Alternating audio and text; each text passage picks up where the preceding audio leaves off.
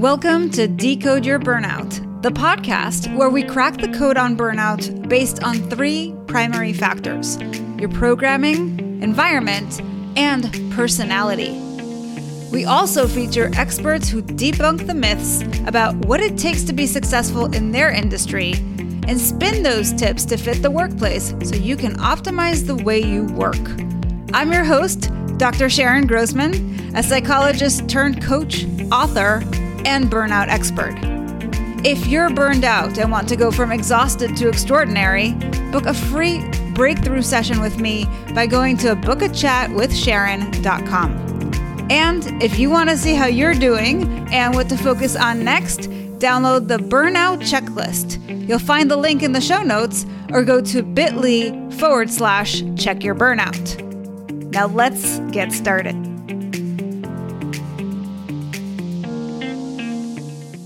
Welcome back, Decode Your Burnout fans, to another episode with me, Dr. Sharon Grossman.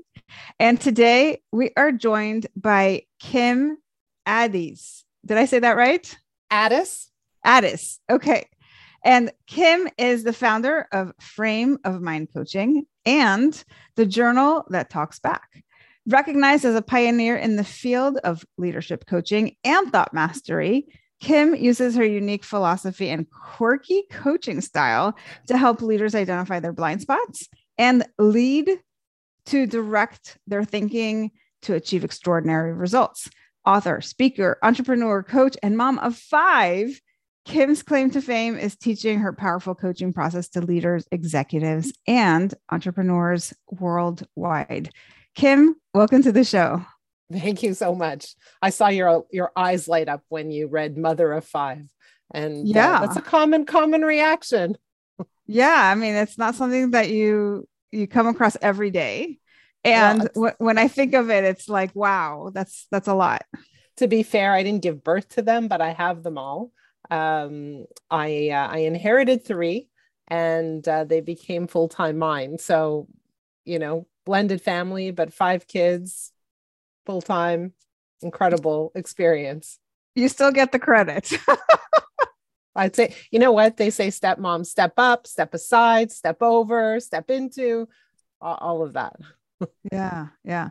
So obviously, uh, based on your introduction, you are somebody who coaches people who are very stressed out. And how did you get into this work?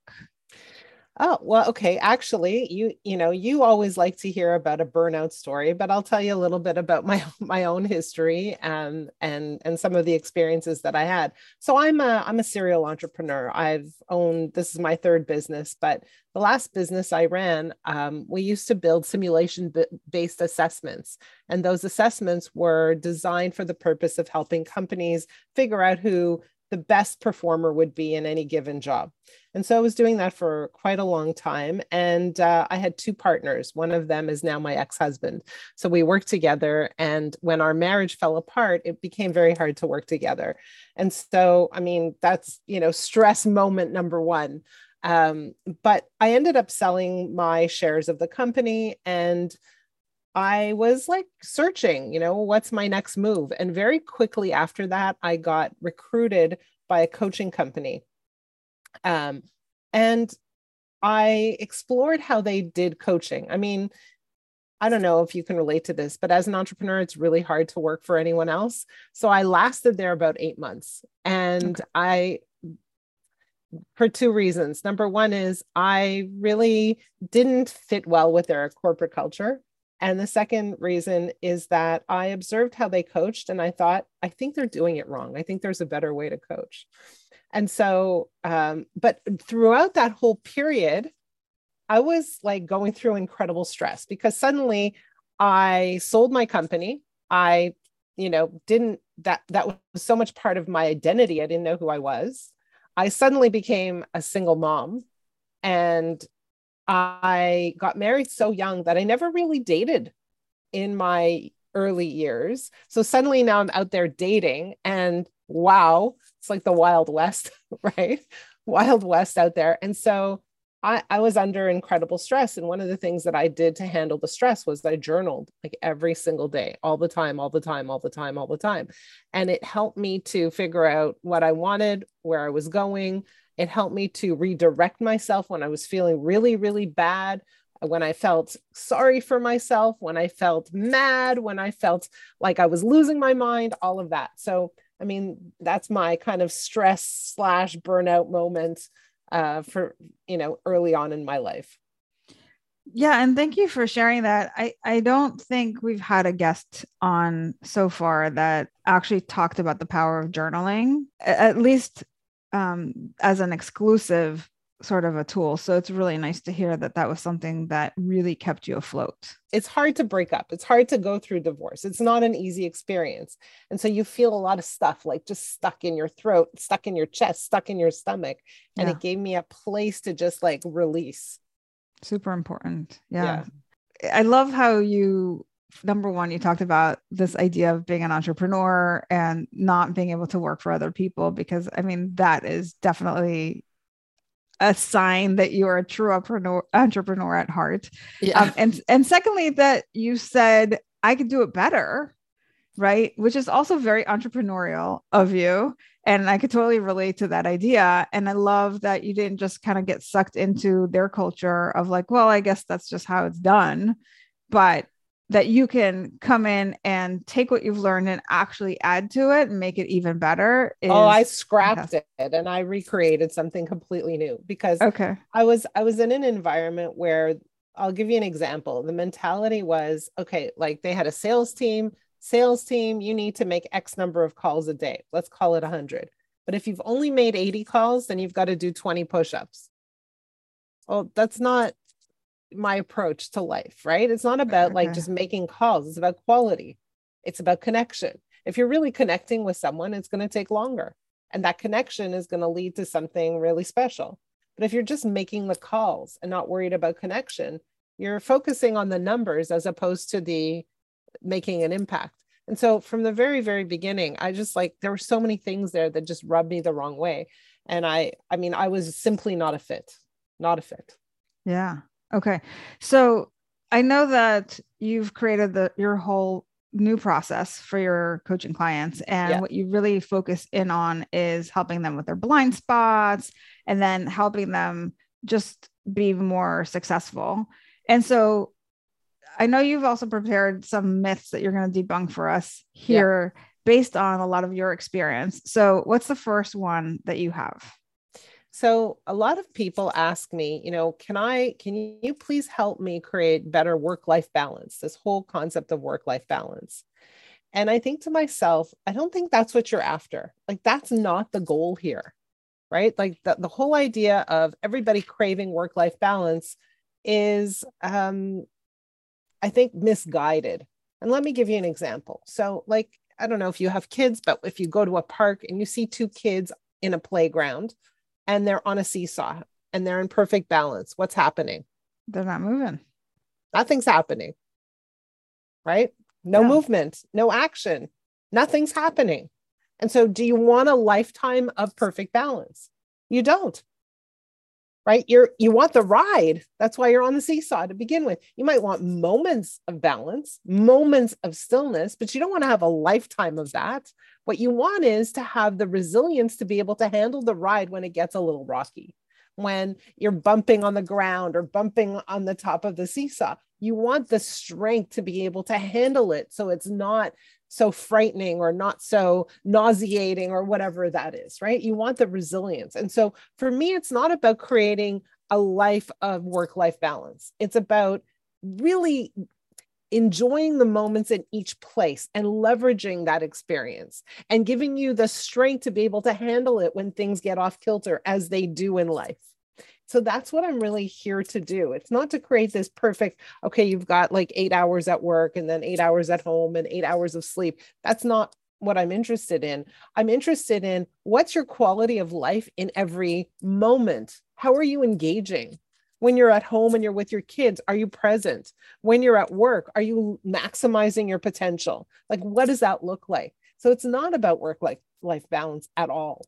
Okay. And and I I think that's a really important point because I mean, for me, I always think about the problematic idea with work life balance is not that we can't have some sort of balance in our life, but that the definition of it is problematic. I think oftentimes people are say, "Oh, it's not possible," and I say, "Well, that's because you're, as you said, dividing it into like eight hours here and eight hours there," and it's like that's not necessarily what I have in mind when I talk right. about it, right? Yeah. It's more about like if you are exerting a lot of energy over here, what are you doing to recapture that energy to charge yeah. your batteries over here, right? And if you're just focused on this one area, yeah, you're going to be depleted. That's what we see with burnout.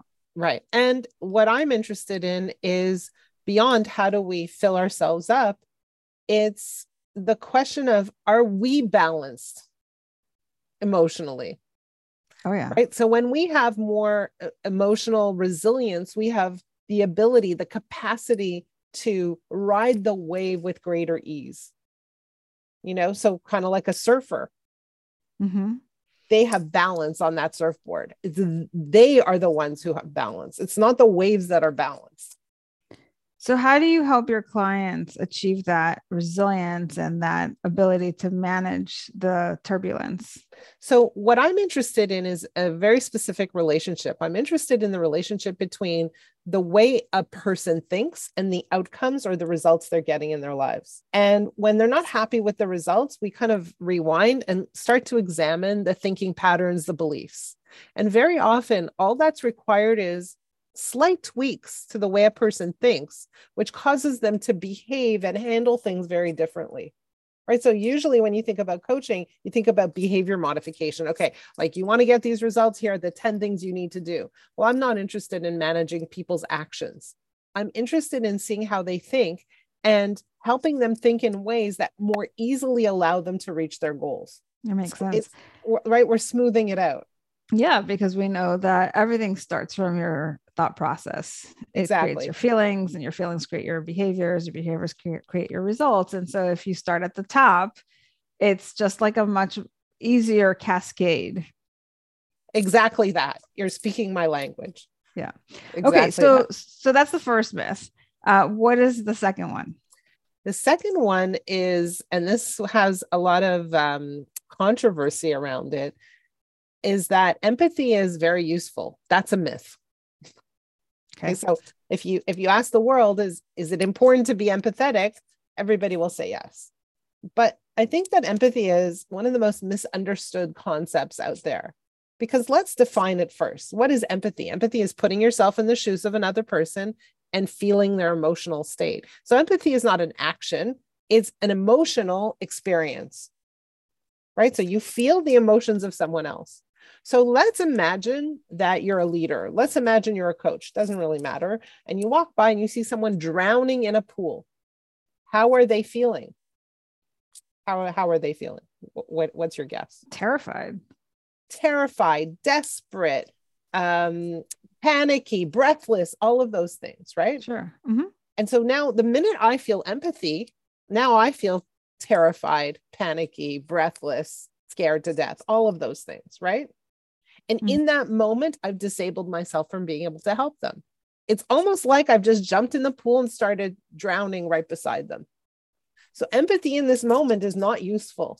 It's important for me to have compassion. I'm not going to see someone in a pool and just continue walking, right? I see someone in, in a pool.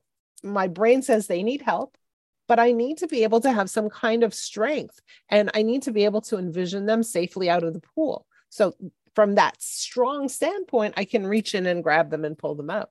But not if suddenly I'm panicking too and I'm in the pool beside them. That's not useful. Right. So you're basically saying what you want is to be more compassionate than empathetic. Yes, I I, I think that empathy and leadership and coaching is um, detrimental, causes problems. Because when you're compassionate, you can understand the suffering without having to be in it. Correct. Boy, yeah. you get me. okay. And what is the final myth you're going to debunk for us today? The final myth is this is like obviously I'm a journaler, um, but people believe that journaling should be a very private experience. And what I'm here to say is that sometimes if you allow someone, a qualified person ideally, but not necessarily, someone else to read your journal, the insight you can glean from that experience could be life changing um, and that's why one of the things we do is we we ask our clients to journal in a private and secure online journal and we read their journal and ask them questions and give them feedback on a daily basis. It's extremely powerful. But a lot of people think journaling is a private experience and the myth is or debunking the myth is it doesn't have to be a private experience it can be a very collaborative experience and it could be you know mind-blowingly positive uh, in sharing some of your most personal feelings and thoughts with someone else. Okay, so you've now really shared two different things about journaling. And I think it's really important to highlight it really depends on what your goal is. So, when you were going through your very stressful period, journaling is really what saved you. It was an opportunity for you to dump all of these negative emotions onto the paper and get stuff out of your body when yeah. you maybe felt really alone in the process. So it was there to kind of help you just take some of the stuff out. And that's really healthy. And what you're saying now is that it's not something that you have to do on your own. So if you are working with a coach, for instance, then it's a great opportunity to really look at your blind spots because as you're writing them down, the coach can look at, especially coaches like us who are really focused in on the thought process, right? We want to look at what are the ways in which you're thinking about situations that are going on in your life, because then we can understand why you feel so stressed out and then make those little tweaks that you've talked about that help us to re- reshape your thinking which will then change a lot of the stress and and help you kind of decompress. Exactly. And I, I, mean i can talk about this for a long time but from a coach's standpoint it's really important that I know my clients very well. I need to know how they operate, not just in one place, not just at work. I need to know how they think across situations. I need to know how they show up at work, but also at home, how they show up as a spouse, as a parent, as a child, right? Like I just, I need to see the big picture. And when they journal, I'm getting that extra data. And that data allows me to piece together a pattern, a pattern of behavior, a pattern of beliefs. And it helps me to understand how this person operates, what they value, but also what triggers them and why they are triggered. And absolutely see their blind spots. But the journaling allows me to do that much faster because I'm getting all this data and I'm seeing those patterns faster, more quickly uh, in the process. So, to recap some of the things that you've shared so far, we want to move away from this idea of this 50 50 split between work and life and really focus on resilience so that we can manage stressful situations in our life as they appear. We want to, rather than focus on empathy, focus on, on compassion for other people so that we can help them when they're drowning rather than drown alongside with them. And that when we journal and share what we've written with somebody who's qualified to look at it, they can find out a lot about us in a short amount of time and really help us to move the needle with regards to our goals and help us to really um, regulate our emotions more quickly, I think, as well all of that all of yeah. that exactly that. It's amazing. We should go on a road show together because i speak and you translate. We'll talk offline about that. There you go. But well, it, it's exactly is, that. Well this has been really helpful. I just have one last question and that is i gotta imagine that sometimes when you share this idea of journaling with some potential clients that you probably get some pushback because there are people who maybe get writer's block or they're not used to journaling, especially about all the different parts of their life. How do you help them get into the place where they can actually start to take this on? Yeah. So the first thing we do is we give them a journaling prompt on a weekly basis. So every week they get a new journaling prompt and it's like a question that all they have to do is answer the question. So once they start the journaling prompt, they hit submit, it goes to their coach. I have a team of coaches, but it goes to their coach and the coach starts asking them questions. So now it becomes like a conversation that goes back and forth and back and forth in the journaling space. But every time they answer a question, they're still journaling. right? They're still sharing their thoughts, they're still sharing their reactions, they're still giving you more of the story that they tell about themselves, and on and on and on. So that back and forth helps the process too. But the journaling prompts that we give them are the kinds of prompts that they could use on a daily basis for the duration of that week. So, first of all, the prompts are very helpful. The second thing is anybody who comes to coaching, you know, to our kind of coaching, they know I'm going to have to journal. It's part of the process. And they also know that if they journal daily and um, and we also record every call. And if they record, if they listen to the recordings of their calls, they're they accelerate at a much more rapid pace. So they're incentivized to do that. They want to move forward. We typically coach people who are very highly driven, who want to move the needle quickly. So they're driven to do whatever it takes to get to get into it. Do we have some times when people slow down in their journal? Sure we do. What do we do? We say, "Hey, we miss you. We'd love to hear you, you know, like haven't heard from you in a couple of days. Is everything okay? Would love to read a journal." So there's never a berating. There's always like a curiosity a curiosity about why they're not journaling, but also sometimes we explore that. So you made a commitment to doing this and you're not doing that.